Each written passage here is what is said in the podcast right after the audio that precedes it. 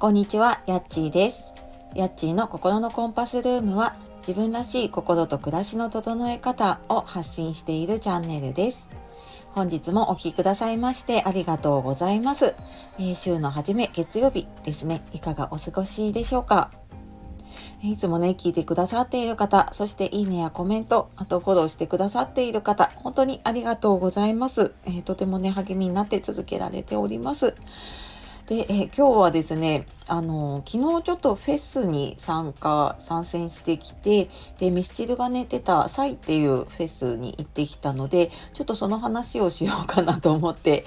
います。で、あのちょっとね、他の SNS とかつながってくださっている方は多分、私ね、昨日そのフェスを満喫している様子とか写真とかがいろいろね、ちょっとアップしていたので、ちょっと知ってる方もいるかもしれないですね。まあ、もしそのミスチルの話とかね、音楽の話聞きたいなっていう方いたら、まあ、月曜の朝からですけれども、お付き合いいただければと思います。はい、えー私もね、今回初めてこのサイっていう、えっ、と、埼玉スーパーアリーナの方でね、やっていた、えっ、と、フェスの方に、と26、27土日やっていて、私は日曜の方にね、あの、行ってきました。で、まあ、行ったのは、ミスチルがね、このフェスに出るっていうのを聞いて、で、なんかその時ちょうどこの5月6月の30周年のツアーが終わったところで、ああなんか楽しみないなと 思ってたところに、なんかこれと、あとちょっと前にね、あのスカッパラさんとあの対バンでね、あのライブをやっていたんですけど、まあそれとが出ていて、で、まあこちだったら、あの、そのスカパラとのやつはね、名古屋だったので、ちょっと行くの遠いなと思って、で、こっちのね、埼玉なら、まあ割と、ね、私のとこからだと行きやすいなと思って行ってきました。で、えっ、と、結構ね、いろんなアーティストさんが出て、アーティストさんっていうか、あの、ロックフェスティバルなのでね、ロックバンドが結構出ていて、たくさん。で、あの、主催というか、やっていたのがアシッドマンっていうバンドがプレゼンツしていたんですね。で、私そのアシッドマン自体も曲は聞いたことがあったんですけど、あの、失礼ながらね、こそれを歌っている方がどういう方なのかっていうところを知らなかったんですけれども、あ、なんかこれはいかんと思って、一応行く前にね、いろいろちょっと調べて行ったりしました。で、まあ朝からね、やっていて、で、まあ外、歌はね、中で聴けるんですけど、外は、あの、フードエリアとかね、ちょっと休憩するスペースとかもあって、フェスの雰囲気が結構あって、昨日お天気も良かったのでね、私は昼から、あの、ツイッターでね、あの、ミスチル関連のツイートをしているアカウントの方で私とがった方たちと前回のライブの時もお会いしてるんですけれども、で、なんかその方々とちょっと集まって、で、その、えっ、と、聞きたいバンドの間とかにね、ちょっと集まったりとかして、で、まあそこでビール飲んだりとか、ちょっとフードエリアで美味しいの買ってきてね、食べたりとかしていました。で、あの、まあミスチルね、良かったよっていうのはもちろんだし、で、うんと、持ち時間が30分ちょっとぐらいかな。なので、歌ったのは5曲なんですけれどもね、ミスチルがね、歌ったのが、うんと、終わりなき旅、名もなき歌、花火ってこう、まあ、バンバンバンってきたんですよね。もうなんかそこでもうすでにこう、コテンパンにやられたんですけれども、まあそこ、その後ひまわり歌って、生きるを最後に歌ったんですけど、なんかその、いつもよりちょっとロックっぽい感じでね、歌っていたし、選曲もそんな感じも入っていて、もうなんか、うん、いつもなんか優しいミスチルもありながら、そのちょっとロックな感じのね、かっこいい感じが見えたりとかして、うん、なんかすごいか、貫禄っ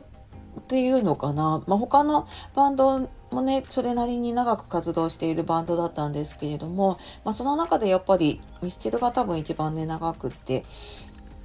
っていうなんかそのミスチル感というかすごいなっていう感じが本当にねあの伝わってきました。でなんか他のアーティストというかねバンドの演奏を聞くと、まあ、さらにやっぱりあミスチルってすごいなって思ったのとあとは普段なかなか私いつもなんかミスチルを聞くことが多くて他のバンドとかねアーティストさんのってこう流れてくれば聞くんだけどあんまり聞いてなかったんですよねでもなんかやっぱりそのフェスとかねライブとかに行くと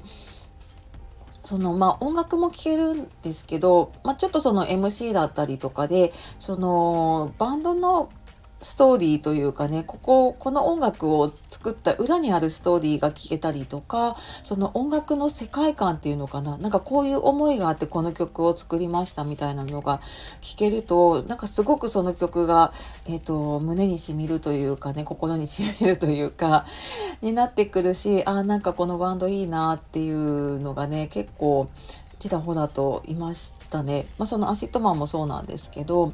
あの、私、アジカンとか、あとエルレとかも、名前は聞いたことはあるんだけれども、そんなになんか音楽を選んで聴いていたっていう感じではないんですけど、やっぱりなんかああやって演奏してるのをね、生で聞くと、あ、なんかロックって結構かっこいいし、いい歌多いんだなと思ったので、ちょっと私のプレイリストがね、あの、いろんなものが増えそうだなと思ってもうなんか昨日も帰ってから夜眠くて疲れてんだけどなんかその出てたねバンドの YouTube とか見ながらああなんかこういうバンドもかっこいいなとか思いながらね見たりしていました。でなんかねそんな風にうん、まあ、他のアーティストさんとかねうん、なんか知らないのを知れるのも楽しかったしでそのミスチルでつながった人ともね会えるご縁っていうのも楽しかったしんなんか今年は自分の中でちょっとこう枠を広げるというかね 今まであのミスチルって言ったらミスチルだけだったしでなんか自分のなあの周りの限られた人としか付き合ってなかったけどあでもなんかいろんな人がいるしいろんなつながりがあってもいいなっていうちょっとなんかこう広がりをね、えっと、作れたなんか年だったし、なんかそう自分をね、ちょっと枠を広げるっていうのがこれから課題だなぁなんて感じながらね、ちょっと書いてきました。はい。まあそんな感じで、しばらくはちょっとこの余韻に浸りながら、えっ、ー、と音楽を、いろんなね、ちょっとバンドの音楽も楽しみながらね、はい、ちょっと過ごしていこうかなと思っております。